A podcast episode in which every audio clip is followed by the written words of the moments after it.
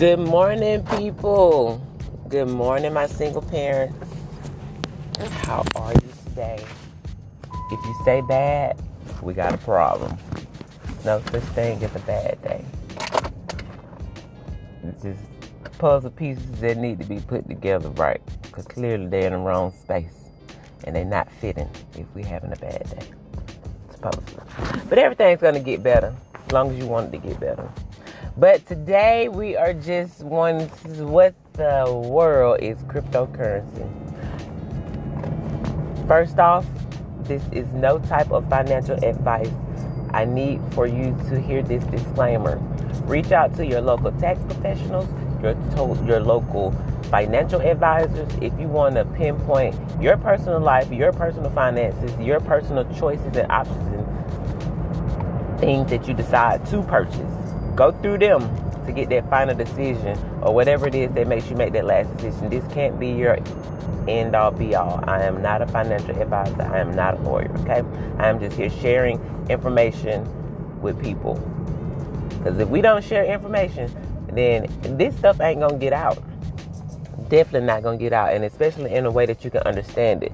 So, what my thing here for you guys today is explain cryptocurrency from an aspect that the kindergartner can understand if you follow me. Um, i do raise kids at home so a lot of times my analogies i try to dumb them down as much as possible so i can hurry up and get it across to them. Because if it take me too long to say something wham i lost them you know what i'm saying? Like you got about five seconds to make it count in order for them to be able to hear you. So i like to just break stuff down for people um, and try to hurry up and let them get it not that we rush it because I can repeat it over and over. I love the fact that we can replay this, listen to it over and over again. But look, I'm not going to keep holding up your time because I want to keep all of these snippets long. Because, like I said, we don't have much time, and attention spans are not as long as they used to be, nor do we just have the time to sit and listen to the 30 minute podcast all the time. Just give me mine in little doses. I'll be back. But so, crypto, guys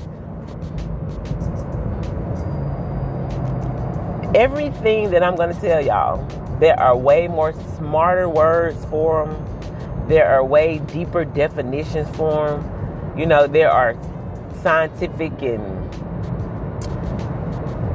mathematical things that go together to make all this blockchain stuff work. But I'm not going to sit here and call out all those long names and those long definitions. I'm giving us the breakdown so we can understand it when we see it, so it won't be so foreign to us when we hear people talk about it. Nor will we just immediately think scam, because the shit ain't a scam. Okay, you're going to get scammed if you don't go ahead and learn about it. All right, but so basically, if you compare gold to the paper dollar you know, there is no comparison. Gold was here before the humans were here. You know, gold is going to be here when we leave. We cannot create more gold. You can go and find more gold, but you're not going to go sit in the lab and really create this piece of thing that we call an asset. And it's an asset because it holds value. I don't care how much the volatility of the market go up and down, up and down, you know, the price on it. At the end of the day, guess what? It's still not a man-made product and it still do all the stuff that it could do with or without us, right? With or without that dollar amount attached to it. Us people put that dollar amount on gold, you know, because it is so scarce and it does take a lot for people to get it out of the ground, for them to mine it, right? So we're gonna think it's think of Bitcoin in the same eye as gold. Because no man created this. You know what I'm saying? No one can create space. This was kind of discovered and then it was formed into what we got now is like the blockchain. So there's digital space, meaning like internet space, but it can't be hacked.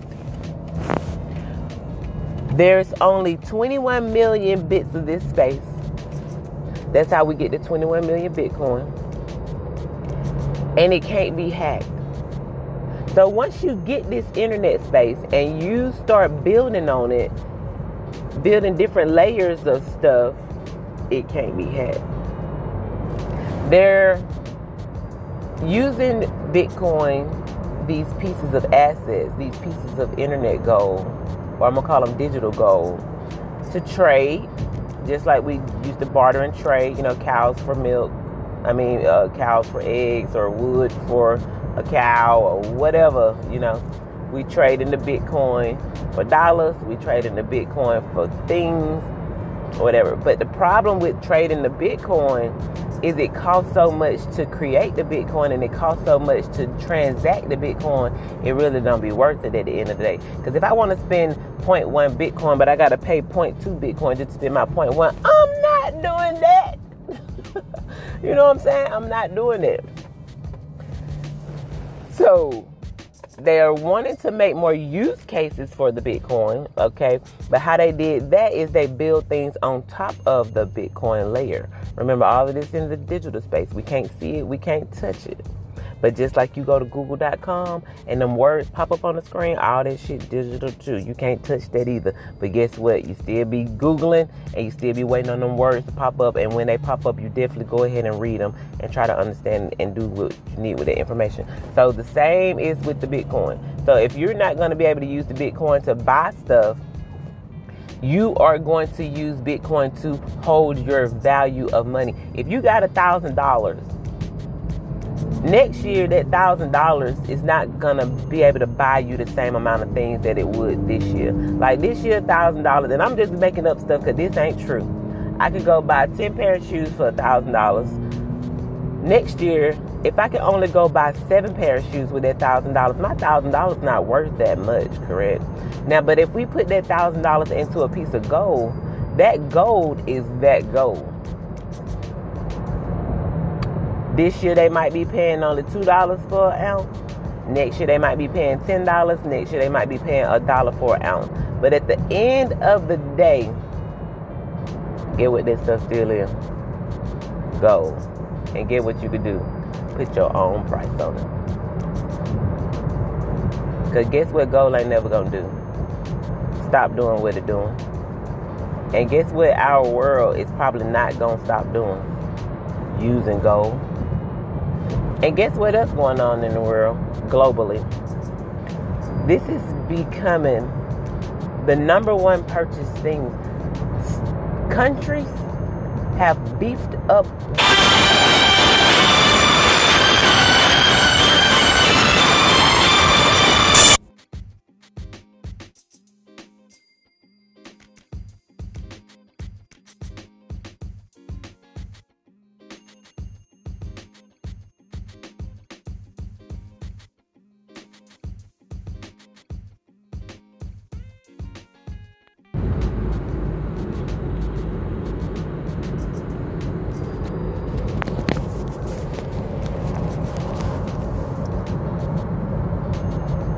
So when we get to wanting to put our money in stuff, you want to put your money in something that's not going to depreciate. More for, should I say. But countries have been beefing up their treasury stock with gold. United States used to be the number one carrier of gold. Now we're no longer that. I'm gonna let y'all figure out which country is now the biggest holder of gold. And I want y'all to start looking into why in the world is everybody hoarding gold. Because gold not gonna change. And then in a minute, when the people can't keep their money in the stock market because all of the businesses done flop, or they can't keep their money in the real estate market, or the bonds and treasuries and all that stuff for long term because it ain't bringing no money back because our money not doing nothing over here. Where you think the money going? They got to do something with all these hundreds of trillions of dollars and it ain't going in cash. Cause that's uh, one dollar worth about five cents. What they gonna do with that? Ain't no value in that. Ain't no coming back. So they put their money into gold because it holds value. Like what would we do without gold and silver? All these little fine things we like, not even jewelry, beyond that. Google all the things we use gold for or that gold can be used for. And it'll blow your mind. So yeah, the money's going to the gold because the gold value, the gold use case does not change. Now, eventually, if we get to a time where we have to start digging into our gold and start using it and stuff, silver is going to be a big thing because sil- silver is more plentiful. You know, it's a little less expensive and it has a lot more use cases. So you remember back in the day when they were passing out those little silver coins for people to make they pay and stuff like that? It just may go back to that. If it does. Because if we had to come back from like a war or a lot of tragedy, things aren't going they're not going to be the same, guys. So we may have to go back to the silver and gold to transact, you know, with our money and trade and time and products and stuff like that. And that's fine because we need to be buying it now. We need to buy it now to store our money. But we'll have it if we damn need it in the future. So when everything else is crashing, when everything else is falling, we're going to think and look to gold, right? All right. So gold, you see how important that is. Now Bitcoin is that for cryptocurrency. That's the Bitcoin. Everything that gold is. And silver is going to be our Ethereum. Because those two go hand in hand. Ethereum was built on the blockchain of Bitcoin. Okay? Bitcoin is a cryptocurrency and it's kind of a currency because it's an asset, but we can't really use it as real money like pennies and quarters and dollar bills and $20 bills because it takes so much to transact. Right? So we're going to get over that. And that's why they come up with other coins and other currencies to kind of have these jobs that they do that help make it easier for us to use them and give us different places and cases to use them at.